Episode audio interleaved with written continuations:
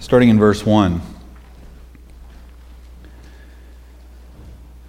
Therefore, since Christ has suffered in the flesh, arm yourselves also with the same mind. Because he who has suffered in the flesh has ceased from sin, so as to live the rest of the time in the flesh, no longer for the lusts of men, but for the will of God. Let's pray.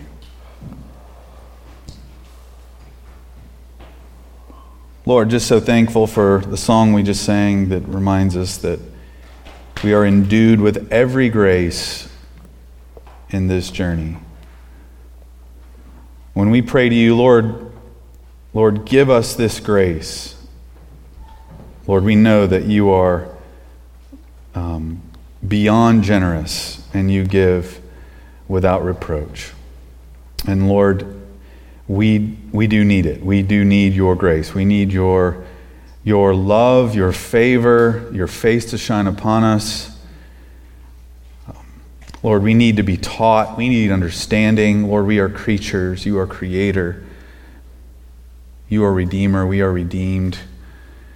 We just need you. We, we pray that this morning, as we open this text, that you would speak to us. What an amazing thing that you have given us a text to establish for us a, a canon of truth that we can rely on, that we can live by, that we can feed on, be renewed by, be corrected by, be trained by.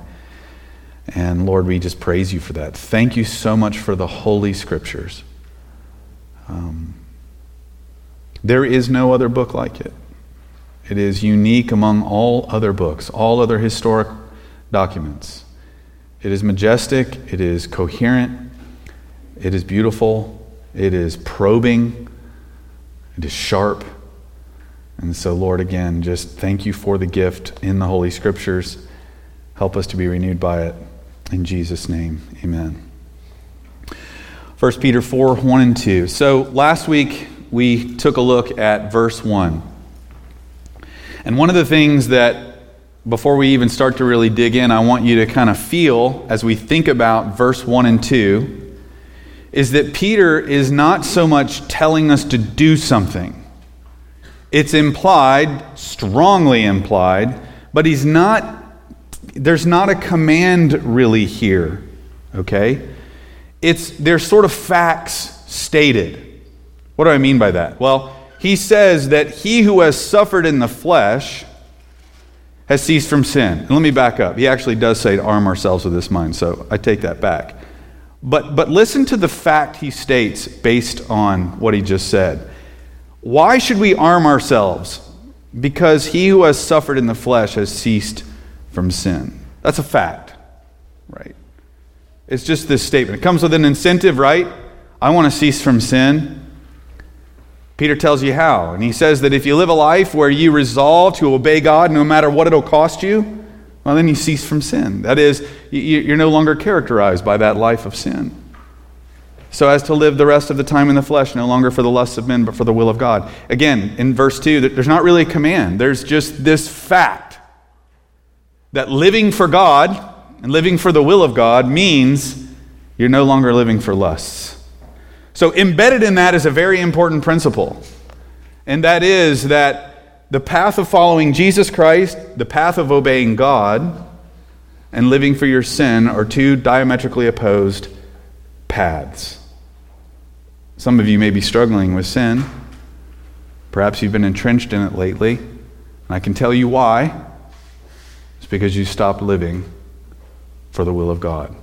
Now, that's a very simple, basic Sunday school answer. But that's just the truth.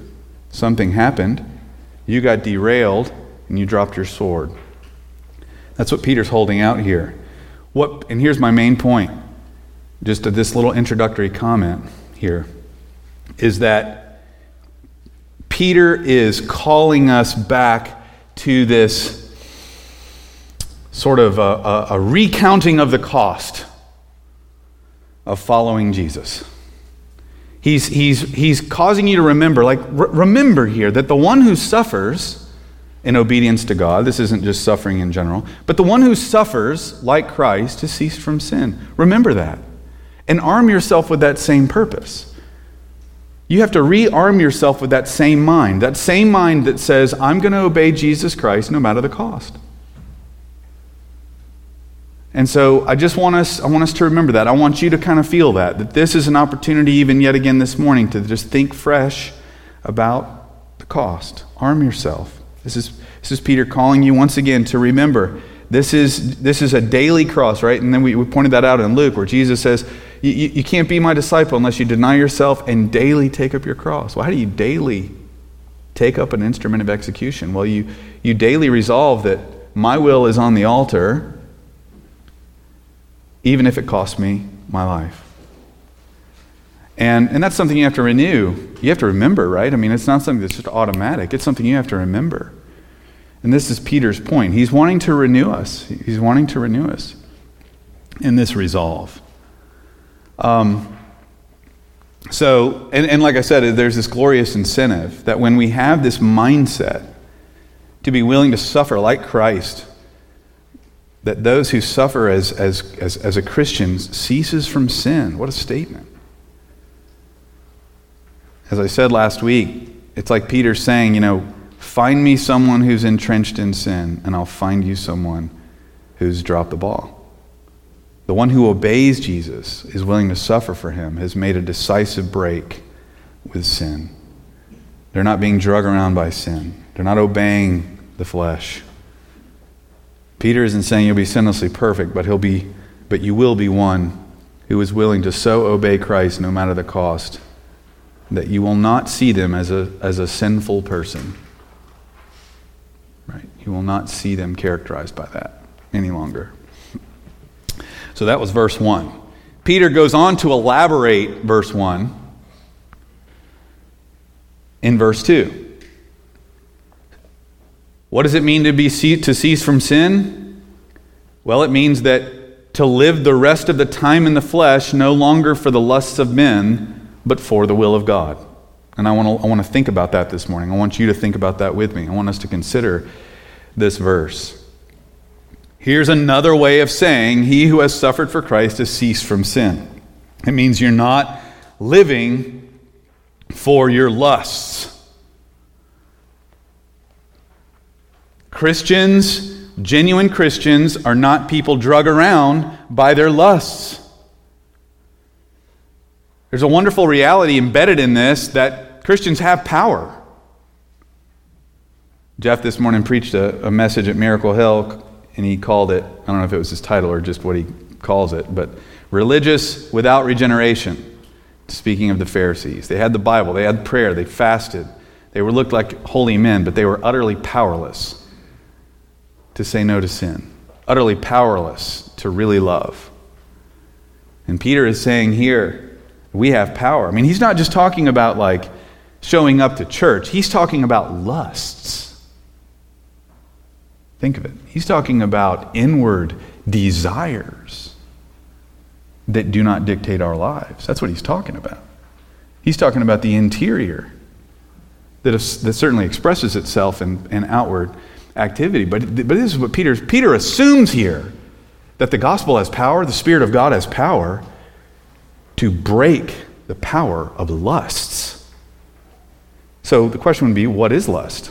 Right? If we're Christians, not to live according to the dictates of the lusts of men, what, what is lust? Most of the time, we think lust synonymous with strong sexual desire. Right? That's when I say that immediately, that's probably what you think. I did. Matter of fact, I'll just tell you this. I started making a lot of points and application points based on that when I was doing my sermon. And I was like, you know, I need to get I need to make sure I get back into the original and look at this a little deeper. And sure enough, I do a word study on it and I'm like, okay, it's definitely a part of it, but it's much bigger than just sexual passion. The term translated lust here can be far more broad than just sexual desire, forbidden sexual desire. The term itself, most of the time, denotes strong desire or cravings for, for that which is evil, either because it's inherently evil or because you give wrong attention to that thing. The thing itself may not be evil, but you have a strong desire, an inordinate strong desire for that thing that makes it evil. I mean, right off the bat, you should be thinking, I don't know, things like money or things that just may, maybe neutral in and of themselves, but so, but before I get too ahead of myself, just, just know that essentially it means strong desire or cravings for that which is evil, or an inordinate st- strong desire or cravings for something that ends up making it evil. But a couple times the, the term itself can include a strong desire for something very good. And we'll look at that too. And before we start, just, just to know here that God isn't against desire, He's not against passion. He's not against that at all.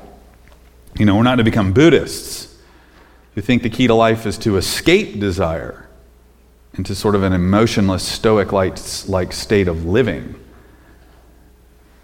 We are passionate, emotional beings. But Peter is saying, as believers, we no longer live for certain cravings and lusts that used to characterize us.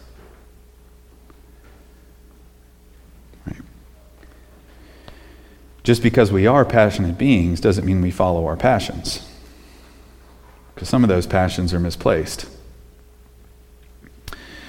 So let's just take a quick journey just to look at the word in a few places. So Matthew 4:19, if you want to just listen, I'll read the scriptures and you can think through it with me. But just listen carefully here. Looking at this word lust.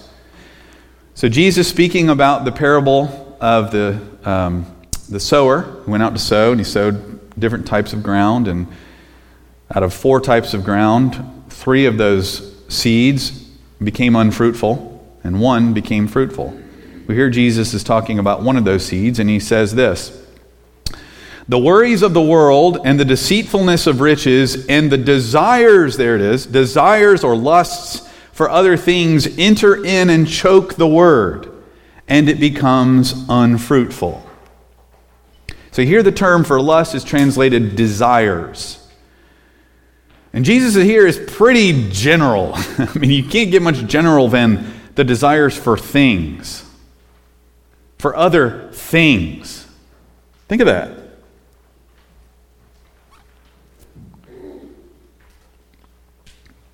He's speaking to things that you strongly desire.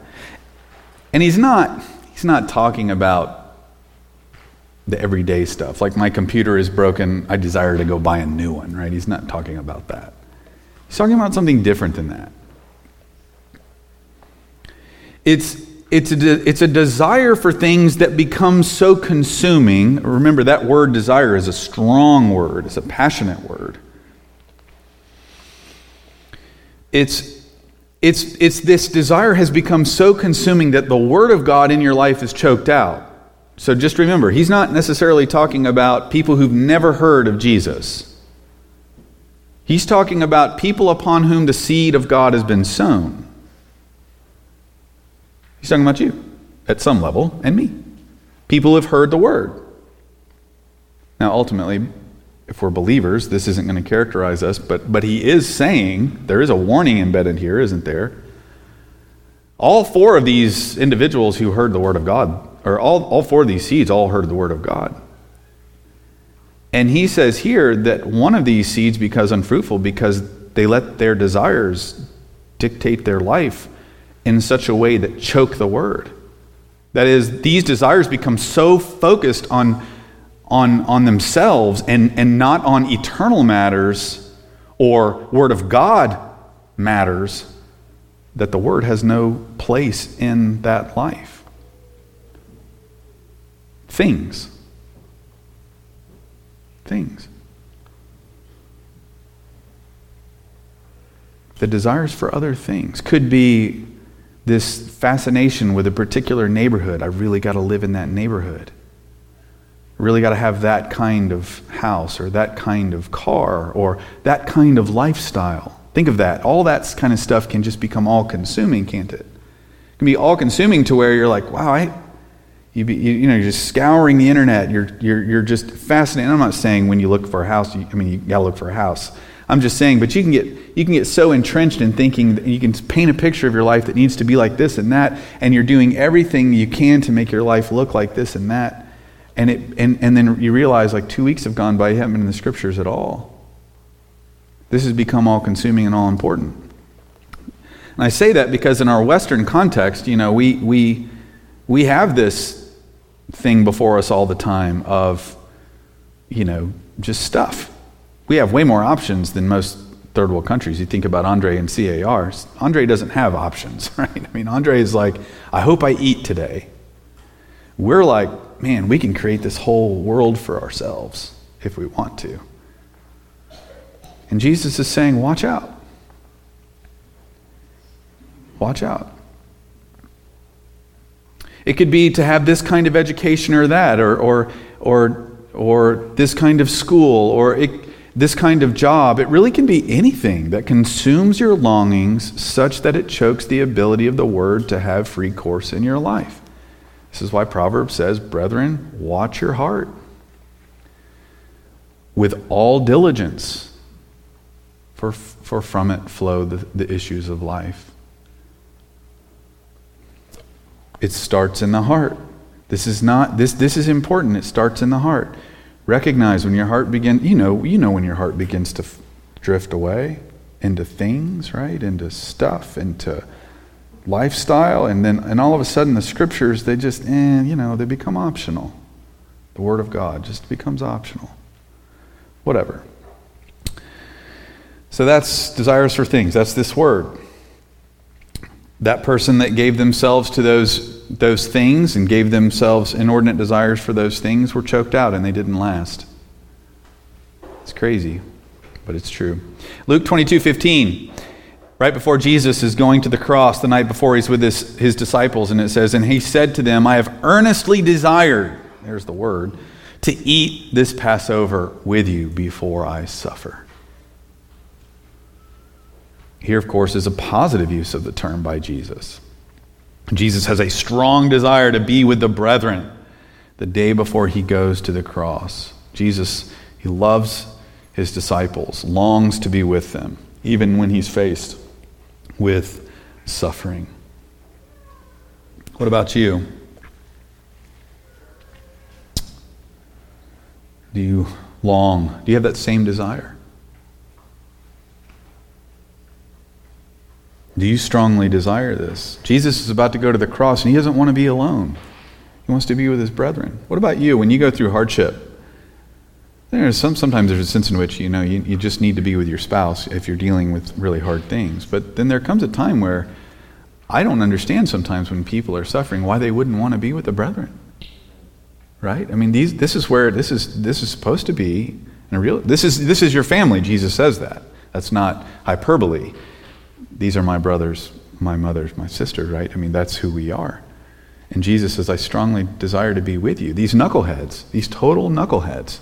And he still wanted to be with them. He loves them. Think about that. How do you view the brethren? Jesus longs to be with them. So this, this when, when you become a Christian, this is what becomes your desire. You want to be with the saints. You do. We run into people all the time in door to door. They just they say, "I don't go to church anymore. I got jaded. This and that and the other thing." I'm sure people get jaded, but the but the bottom line is, if you're in Christ, you're going to love the saints. You're going to want to be with the saints. John 8:44. Strong words Jesus has with the Jews here. Jewish leaders probably, but the text um, indicates that they're Jews. There's Jews in general as well. That he's just bantering back and forth, and he says this: "You are of your father the devil." Strong language. Strong language. Think of that. Father the devil. Jesus is okay to say that, right? Paul says similar things about false prophets. But you are of your father the devil, and you want to do the desires, the lusts of your father. He was a murderer from the beginning, does not stand in the truth because there's no truth in him. Whenever he speaks a lie, he speaks from his own nature, for he is a liar and the father of lies. Lies. It's interesting here. The devil has desires. He has these passions. He's driven. He's really he's he's driven. Every day, every day he's driven for one purpose, and it's to steal, it's to kill, it's to destroy, it's to distort, it's to slander, it's to make you think awful things about me and and to be in my head about you and in your head about God and that's, that's what he does. He just he has these passions that he just he hates God, he hates God's people, and he wants to, to stifle and, and, and discourage and, and depress. That's what he wants to do. He's got these longings, and they are wicked. And yet they're shared in some sense with other human beings like these Jews. You're of your father, the devil. You want to do the desires of your father, he says. Think of that. You want to, you want to do the lusts of your father. Your lusts are similar to his. You want to kill me. You, need to understand what's energizing you. See, again, this is why Paul always says our, our, our battle is not against flesh and blood. Jesus' battle ultimately was not against Pharisees, was it? Oh, we think it is. Oh, if we can just get this policy to change, that guy in office, this, all that, you know, that's the issue. Well, there's a bigger war going on here. And you're dealing with puppets, and there's one puppeteer over those puppets. And there's a sovereign God over that puppeteer, but still, that's what's going on here. These Jews to whom Jesus is talking have these strong desires. And they're in accordance with Satan's. And what are they? It's not, he uses the word lust here, but he's not, sexual lust is not in view. It's, it's malice, it's murder, it's, and it's driven by envy and greed. So these lusts and these desires can encompass greed, envy, and murder. And Christians do not live by these things. We're not supposed to, Peter says. Romans 1. Romans 1. For sake of time, I won't read the whole passage there, but you're familiar, I'm sure, that Paul is saying that he looks out over the, the whole vast world of human beings and he doesn't even have to meet them to say that they suppress the truth and unrighteousness. He doesn't even have to know who they are, he just knows it's true. And they suppress the truth about God in creation and in conscience so that they're without excuse. They know that God is there. They know that He's a judge. They know that sin is wrong. They suppress that truth.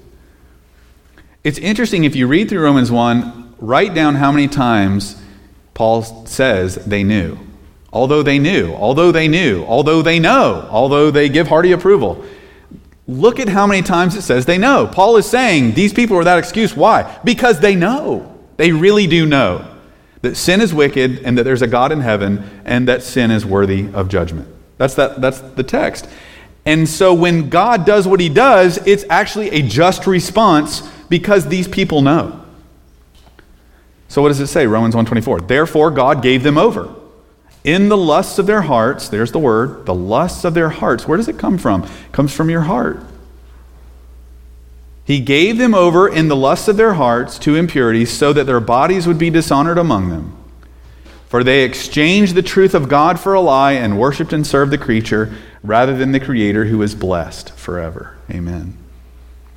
So, Paul speaks of God deliberately giving people over to indulge in what their unregenerate natural heart truly wants and lusts for. And what is it that they lust for? Being good? No. Impurity. He says that.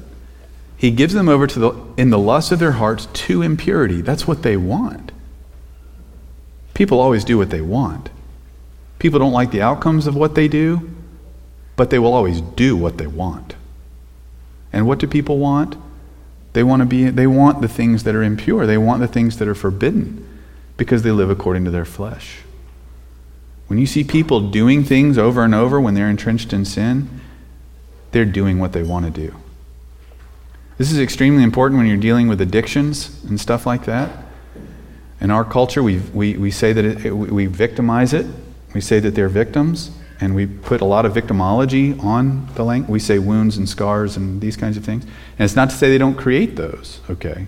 I'm not downplaying that. But what I am saying is that it's their fault. It's their fault. It's the lusts of their hearts chasing impurity. That's what it is. And so, what's God's response? Oh, this is what you want? You don't want me? I give you over to it. It's a just response, and it's an active response to these things. God is not here making these people sin. He's responding to the willful, wicked act of these people exchanging the truth of God for a lie. In other words, they live for created things and they give God up. He responds and gives them up to what they want. This is God letting go of the leash He has to let them go after the poison they want. People out there are so deceived as to what they think is wrong with the world. Maybe it's the government, maybe it's my boss, maybe it's the economy, maybe it's policy.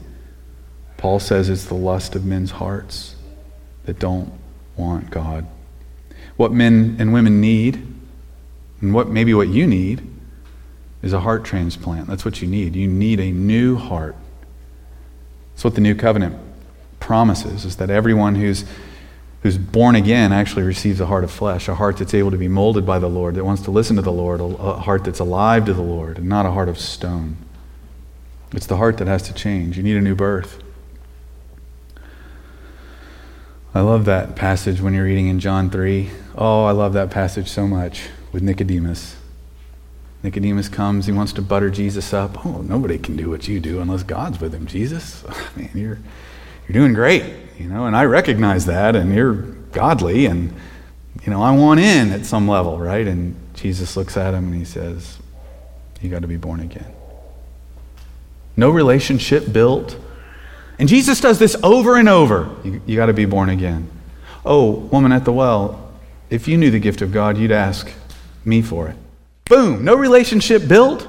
Just, it, just there. Just, it's me. Or be born again. Or unless you repent, you will likewise perish. Not, not much relationship building going on. And Jesus just tells him why? Because people need him. They need to be born again. They need the water of life. They need to repent because the problem is the heart. Why withhold that from people? Why wait? Certainly there's wisdom, right? There's wisdom with family and coworkers at some level, but at some level it becomes to be cruel when you you don't tell them you need to be born again. Because people's hearts need to be changed. And this is what Paul's after in Romans 1 that the heart of man is just longing after things it ought not. Romans 7, verse 8, Paul they are talking about the goodness of the law, but the reality of indwelling sin and how those work together.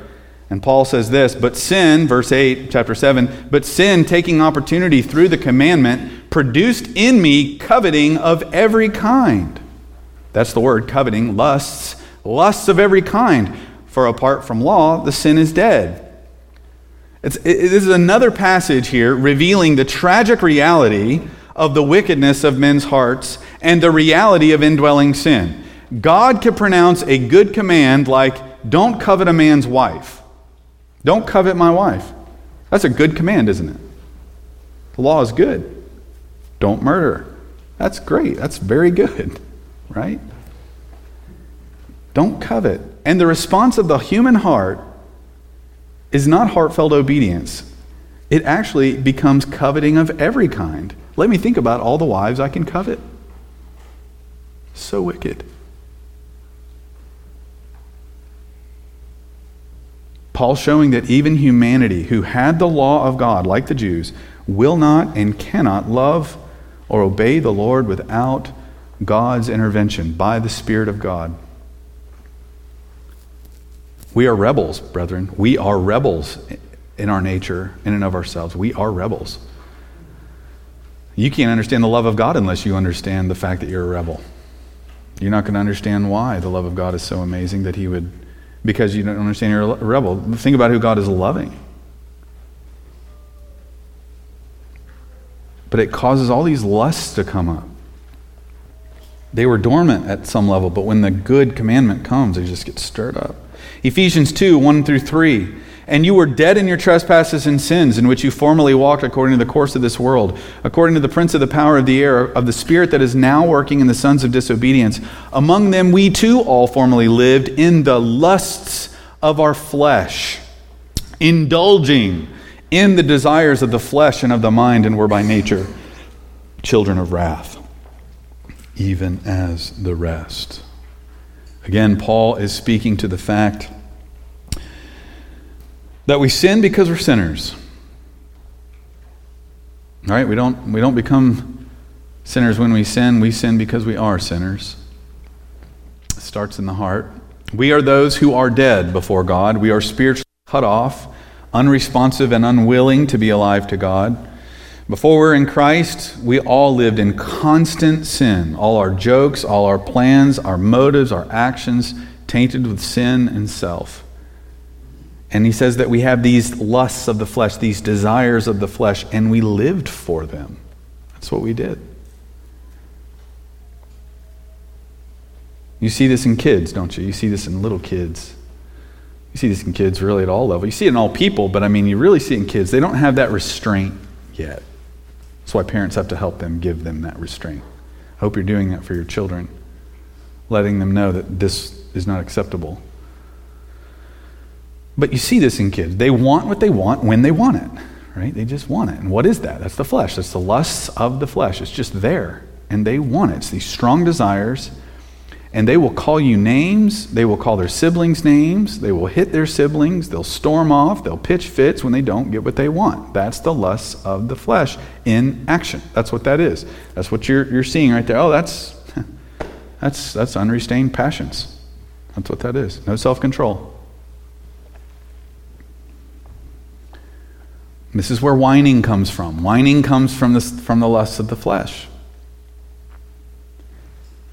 And when they finally get what they want, when parents give in, which is not good, they're sapped. You know, they're just, okay, good. Now they've got what they want, right? At least for five minutes. But adults who don't know the Lord are the same. Maybe just more sophisticated in their expressions of it, right? You see it on Twitter, you see it on Facebook, just lashing out, just venting, just complaining, on and on mob hysteria. People don't even know why they're out there protest, protesting this or that. It's just, it's just this lust to, I don't know, blame. It's just there, just living for just, just these strong desires to just please yourself. Do what makes you happy. That's the West, right? Do what makes you happy, what makes you feel good. There's bumper stickers that say that. Do what makes you feel good. I saw one the other day. I was behind a red light. I was like, wow, it's just right there. Do what makes you feel good.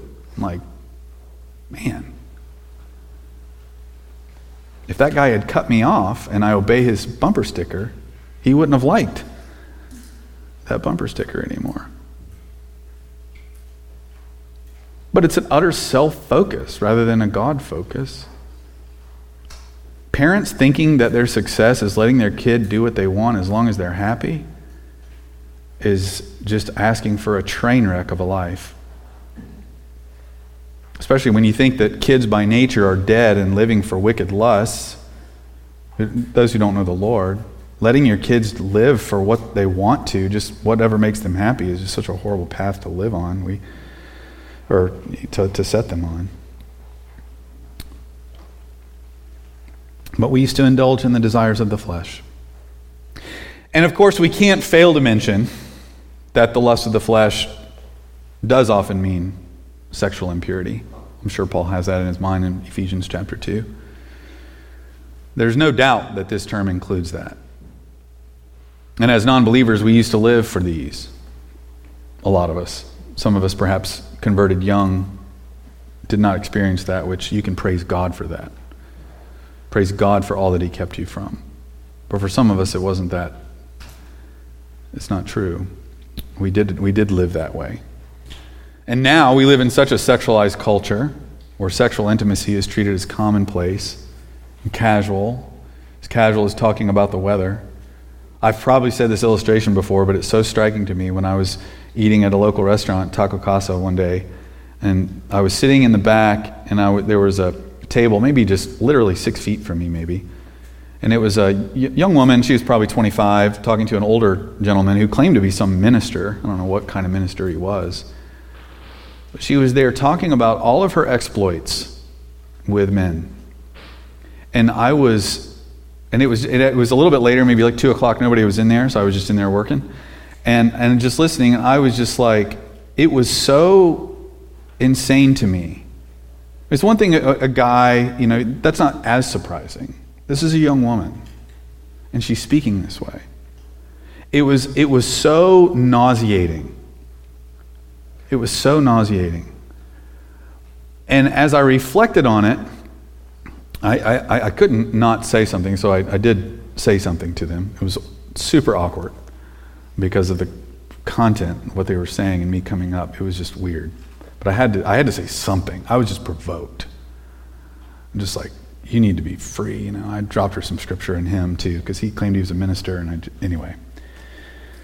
But what dawned on me was just that sexual intimacy is just utterly profaned in our culture. You can sit there and talk about it over a meal. It's like the woman, is it the woman in Proverbs is it, I can't remember exactly where it is. Maybe someone will off the top of my head, my brain. Where the adulteress, she wipes her mouth and says, I've done nothing wrong. You know? It's just this, it's just this, it, it's so commonplace now. And, and I realized that this has become her identity. Rather than being a good gift of God shared between two human beings, it has become her identity. And, and, and, and just like people buy a certain car to promote their identity of living a certain lifestyle, she is with men. And this has become her identity. And I was like, this is our culture. There's nothing sacred about it. It's utterly profane. That's where we live. And she's living according to the lusts of the flesh. I, I hear about, and I don't have social media, but I hear about this phenomenon now that there are these women that video themselves in the gym and video guys looking at them. I guess to sort of say, like, oh, that guy's a creep and he's stalking me, even though they dress in a way that makes the guys objectify them.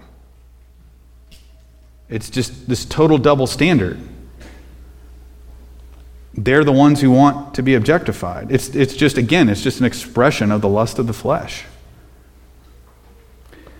There's current statistics among, there's some research done about pornography use.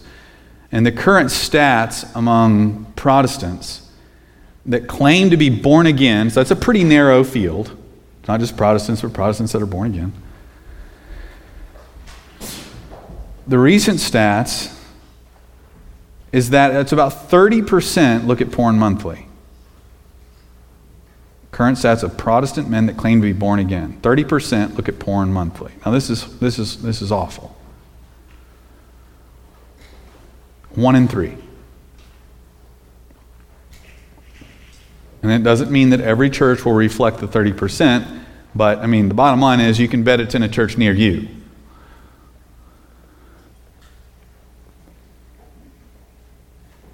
It's the lust of the flesh. You can look at it, though, just from a standpoint, if you're one who happens to struggle with this, you can look at it from the standpoint is that it's not 100%. You can get victory over that. You don't have to say yes to that. You can say no to that.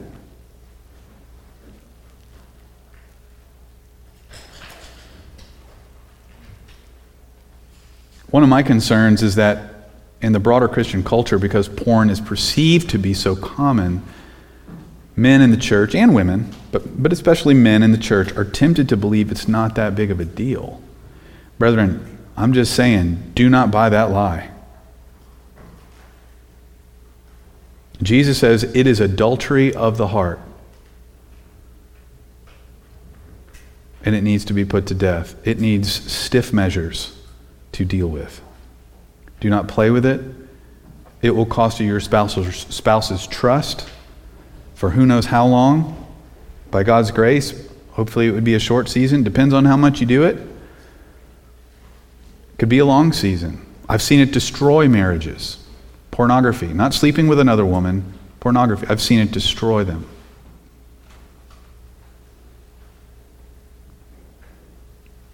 Folks that don't go to this church anymore, I've seen it destroy them. There are other, some other factors too, but it just, it just pushed it over the edge. Do not play with it. Do not live for these lusts. And you hear people say, but the access to porn is so pervasive and at your fingertips. And it's true. But so also is the scriptures. Right?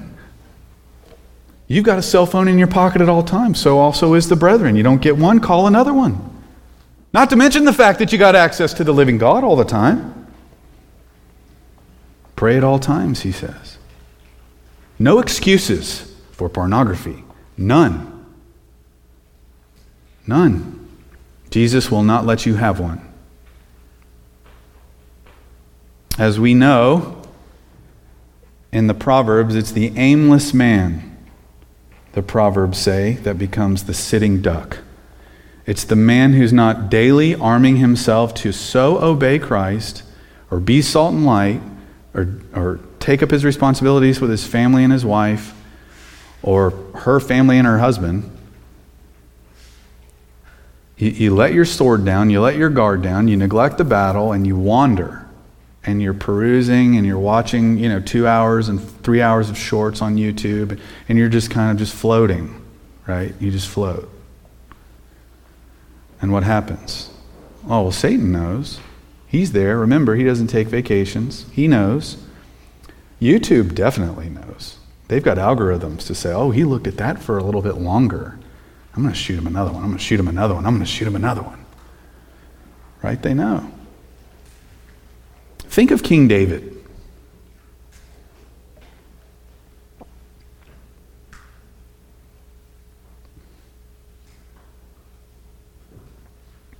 What a sobering example of a man who loved the Lord Yet when it was wartime, he neglected arming himself. You know the text, right? I'm going to read it, but I want you to think as I read it when, when did he fall prey to lust and adultery?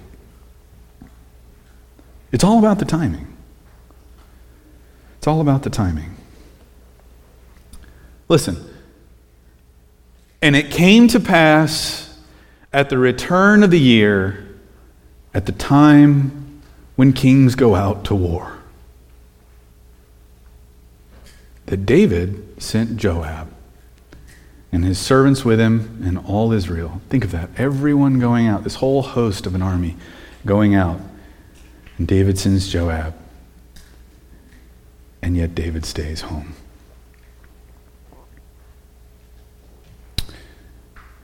And they destroyed the children of Ammon and besieged Rabbah. But David tarried at Jerusalem. And it came to pass at eventide that David arose from his bed, just taking it easy, you know.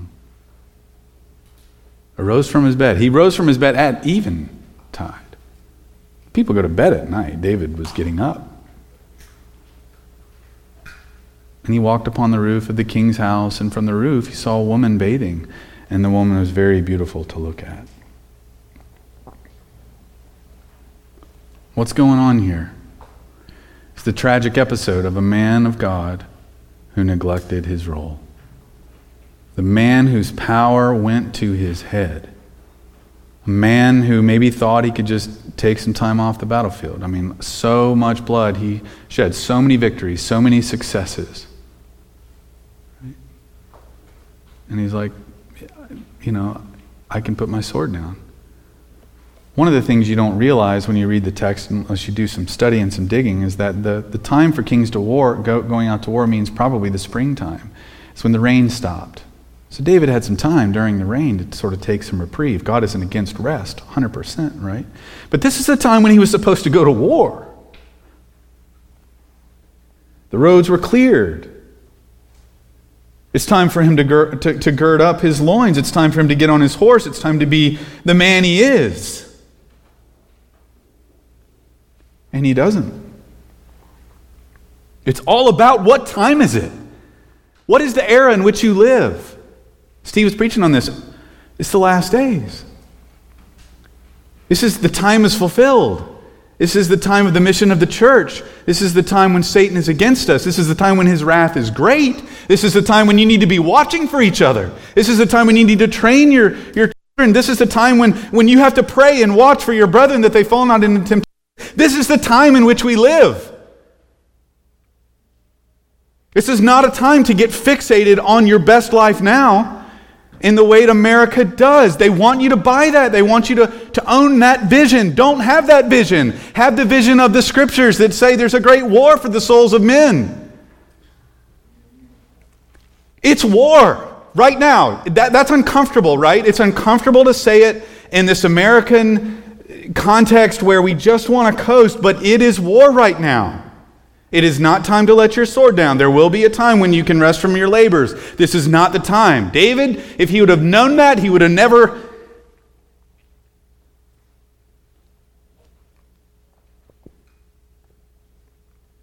Destroyed his kingdom by his own wicked choices at the, at, with his own hands.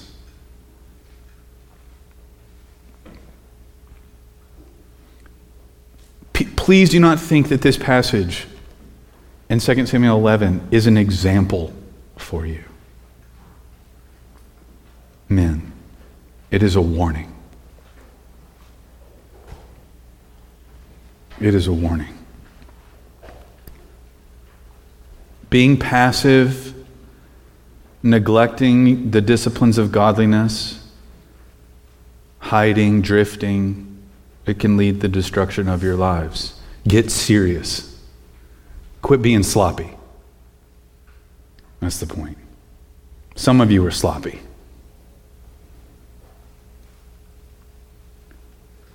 Peter is really saying, be self controlled.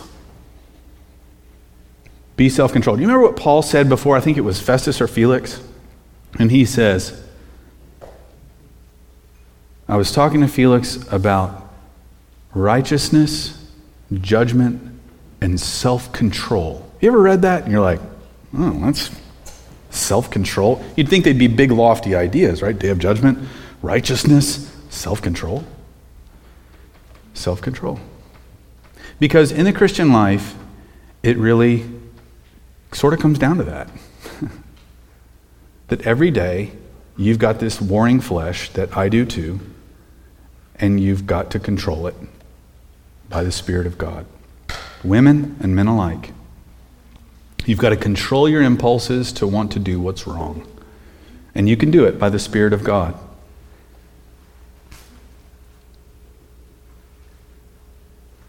Some of you need to tighten up. Numbers 15, 37 through 40. David should have remembered this verse the Lord spoke to Moses, saying, Speak to the sons of Israel, tell them that they shall make for themselves tassels on the corners of their garments throughout their generations, and that they shall put on the tassel of each corner of a, a cord of blue. It's a beautiful little tassel, this cord of blue. It shall be a tassel for you to look at and remember all the commandments of the Lord, so as to do them, and not follow after your own heart and your own eyes after which you played the harlot, so that you may remember to do all my commandments and be holy to your God. I am the Lord your God who brought you out of the land of Egypt to be your God. I am the Lord your God. He says it over and over. You are not without resource. I am the Lord your God. Walk before me and be blameless. If you got to make a tassel with the blue thing hanging off of it to remember, I'm the Lord your God, do it. Obedience is not an option in the Christian life. It's not legalism to obey God. Every day, Paul says, put on the armor of God, be strong in the Lord.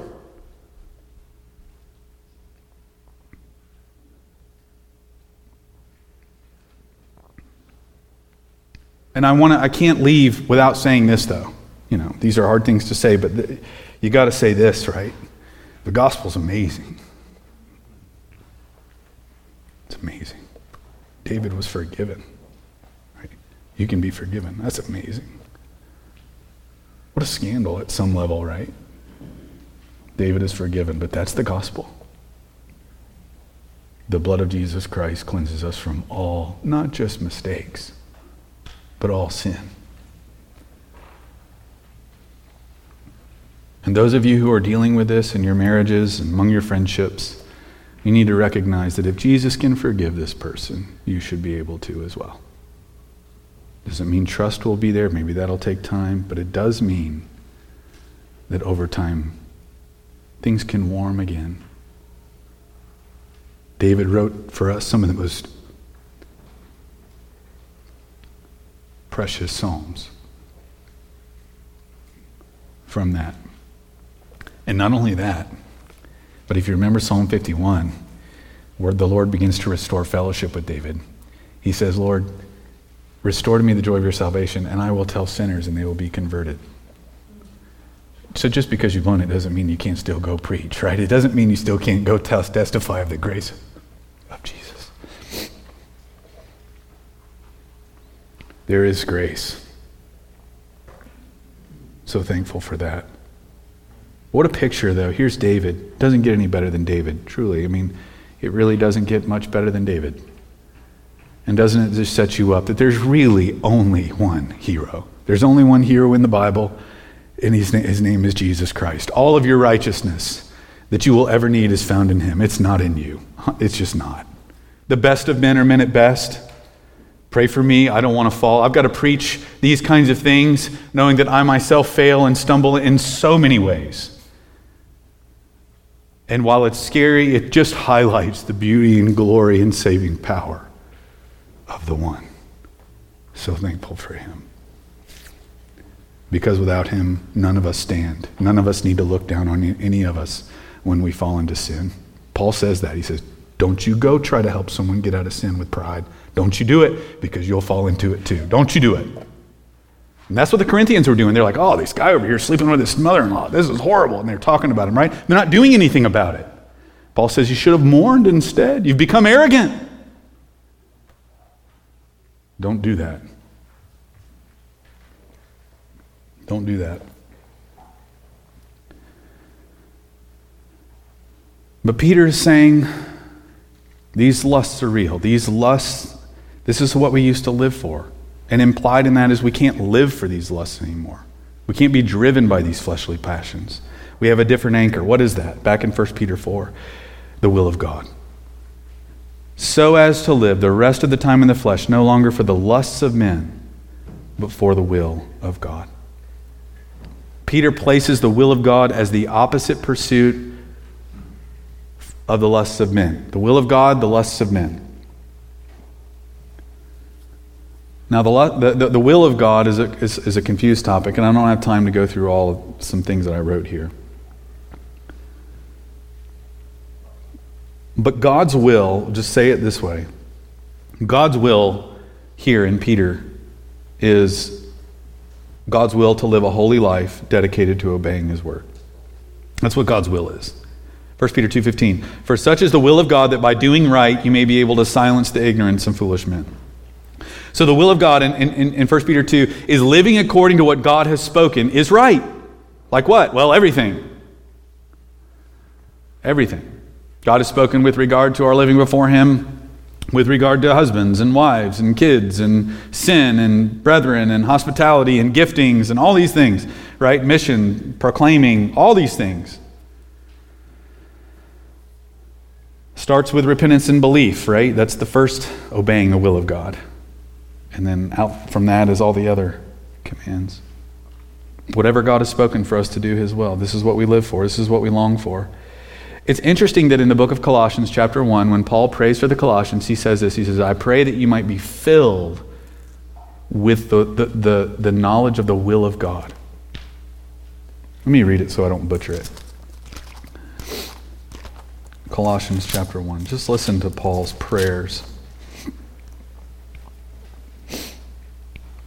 For this reason also, since the day we heard it, have not ceased to pray for you and ask that you may be filled with the knowledge of his will. Filled with the knowledge of his will. People that just are just slam full of God's word. Just full of it, right? Just full of God's word, filled with his will. And how are we filled? Well, A, we pray. Paul's praying that.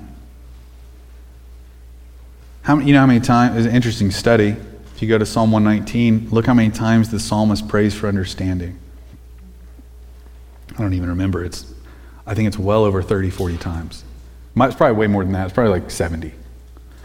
It's just over and over and over and over and over. To understand God's word, you need God to, to show you what that is. But it also means you've got to set it before you.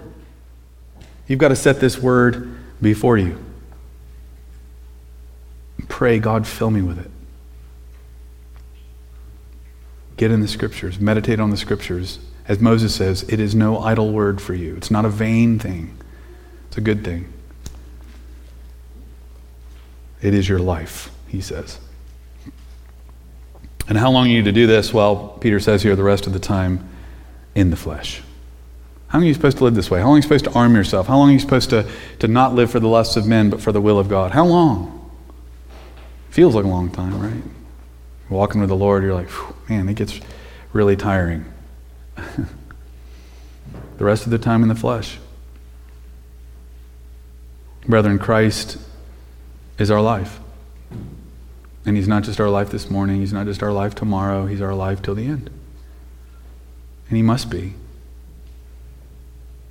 What a privilege to have Him be that, but He must be that if you're to endure to the end. He's the reason for our existence. He's the one we live for.